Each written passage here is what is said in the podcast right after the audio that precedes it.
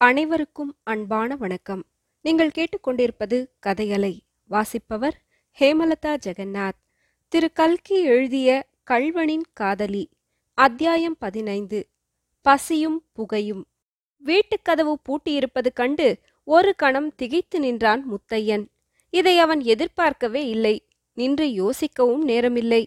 கைகளை நெரித்துக் கொண்டான் உதட்டை கடித்துக் கொண்டான். கணத்துக்கு கணம் போலீஸ்காரர்களின் ஆர்ப்பாட்ட கூச்சல் சமீபத்தில் வந்து கொண்டிருந்தது.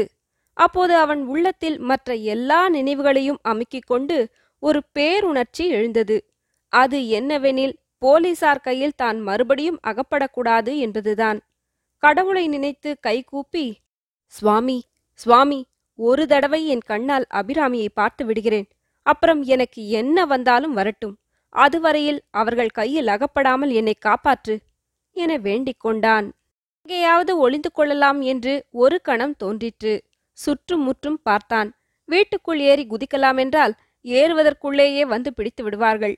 சமீபத்தில் எங்கேயும் ஒளிந்து கொள்வது சாத்தியமில்லை. இப்போதைக்கு ஓட வேண்டியதுதான். பிறகு பார்த்து கொள்ளலாம். முத்தையன் ஓடத் தொடங்கினான். வழி திசை ஒன்றையும் கவனிக்காமல் கால் போன போக்கில் ஓடினான். ஊருக்கு அடுத்தாற்போல் ஒரு மைதானம். மைதானத்தில் மங்கலான நிலவு வீசிக்கொண்டிருந்தது. அந்த மைதானத்தை தாண்டும் வரையில் அபாயந்தான். அதற்கு அப்பால் இரு புறமும் மரங்கள் அடர்ந்த சாலை. அதை பிடித்துவிட்டால் தப்பலாம். மைதானத்தில் முக்கால் பங்கு அவன் தாண்டிவிட்ட போது பின்னால் போலீஸ்காரர்களின் ஆரவாரம் கேட்டது. இன்னும் விரைந்து ஓடி சாலையை பிடித்தான். பிறகு சாலையோரமாக இருளடர்ந்த பக்கமாகவே பார்த்து ஓடிக்கொண்டிருந்தான். போலீஸ் ஆரவாரங்கள் நின்று வெகுநேரம் ஆன பிறகும் அவன் நிற்கவில்லை. ஏழெட்டு மைல் தூரத்துக்கு அப்பால் அந்த சாலையானது கொள்ளிடத்து லயன்கரை சாலையுடன் சேர்ந்தது. முத்தையன் அவ்விடம் வந்தபோது சந்திரன் அஸ்தமித்து நன்றாக இருள் அடர்ந்து விட்டது. அங்கே சாலை ஓரத்தில் ஒரு சுமை தாங்கி இருந்தது. அதில் சற்று உட்காரலாம் என்று முத்தையன் உட்கார்ந்தான். அப்படியே தலை சற்று சாய்ந்தான். அடுத்த நிமிஷம் நித்திரையில் ஆழ்ந்துவிட்டான் பளபளவென்று பொழுது புலர்ந்தது. நானாவிதமான பட்சிகளின் கானம் கேட்டது.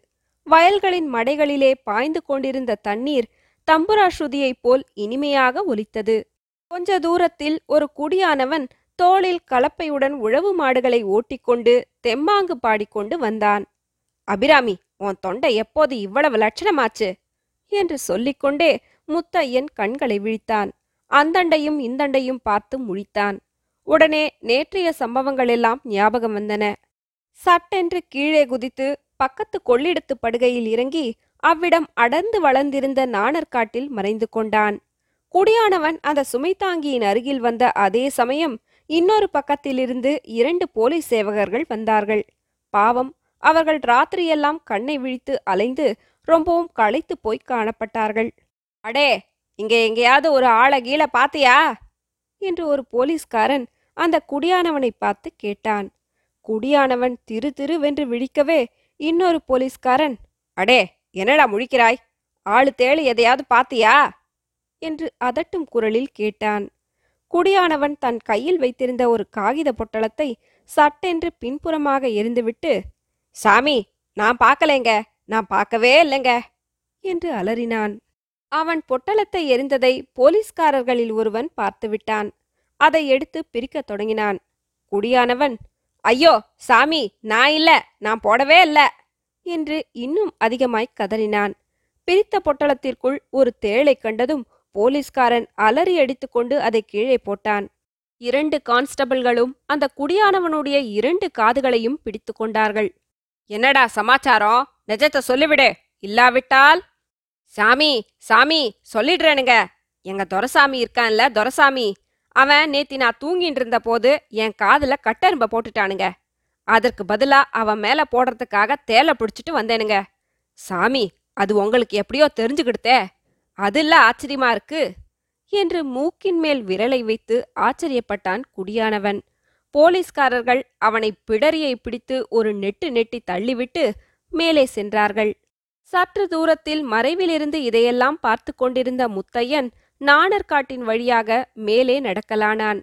நடக்கும்போது யோசித்துக் கொண்டே போனான்.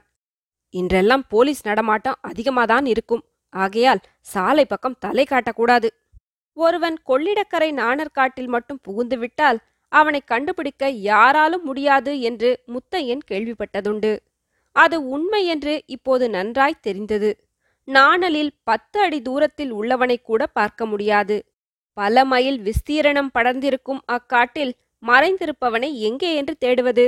எத்தனை பேர் தேடினால்தான் ஆகிற காரியமா? ஆகவே எவ்வளவு நாள் வேண்டுமானாலும் அந்த நாணர்காட்டில் அவன் அகப்படாமல் இருக்கலாம். ஆனால் இருந்து என்ன செய்வது? எதற்காக இருக்க வேண்டும்? எத்தனை நாள் அப்படி இருப்பது? அபிராமியை பார்ப்பதற்கு வழி என்ன? அபிராமியின் நினைவு வந்ததும் அவள் வீட்டை விட்டு எங்கே போயிருப்பாள் என்று சிந்திக்கத் தொடங்கினான். அப்போது நேற்று மத்தியானம் கான்ஸ்டபிள்கள் தன்னை போலீஸ் ஸ்டேஷனுக்கு அழைத்து போகையில் வழியில் செங்கமல அத்தாச்சி வீதியின் மறுபக்கம் போய்க் கொண்டிருந்ததும் அவள் தன்னை வியப்புடனே பார்த்துவிட்டு சென்றதும் ஞாபகம் வந்தன. ஐயோ அந்த பாவிகள் என்னை கைது செய்து கொண்டு போகிறார்கள் என்று மட்டும் தெரிந்திருந்தால் ஆட்சியிடம் அபிராமியை பார்த்து கொள்ளும்படி சொல்லியிருப்பேனே என்று நினைத்தான். ஆனால் தான் சொல்லாது போன போதிலும் செங்கமலாத்தாச்சியேதான் அபிராமி ஒண்டியா இருக்கக்கூடாதென்று சொல்லி அவளை தன்னுடைய வீட்டுக்கு அழைத்து போயிருக்க வேண்டும். இல்லாவிட்டால் அபிராமி வேறு எங்கே போயிருப்பாள்? ஒருவேளை கார்வார்பிள்ளைதான் மறுபடியும் வந்திருப்பானோ? அந்த நினைவே அவனுக்கு எல்லையில்லாத துன்பத்தை அளித்தது. நூறு தேள்கள் சேர்ந்தாற்போல் கொட்டிவிட்ட மாதிரி இருந்தது. தலையை அதிவேகமாக ஆட்டி அசைத்து அந்த நினைவை போக்கிக் கொண்டான். அப்படி ஒரு நாளும் இராது. அவ்வளவு துணிச்சல் அவனுக்கு ஒரு நாளும் வராது. ஆனால் ஏற்கனவே அவன் தனக்கு செய்த தீங்குதான் கொஞ்சமா? பாவி போலீசில் பொய் கேஸ் எழுதி வைத்து தன்னை கைது செய்தானே? அடே கொலைபாதகா அப்போது முத்தையனுக்கு வந்த கோபத்தில் பக்கத்தில் இருந்த நாணலையெல்லாம் பீத்தெறியத் தொடங்கினான்.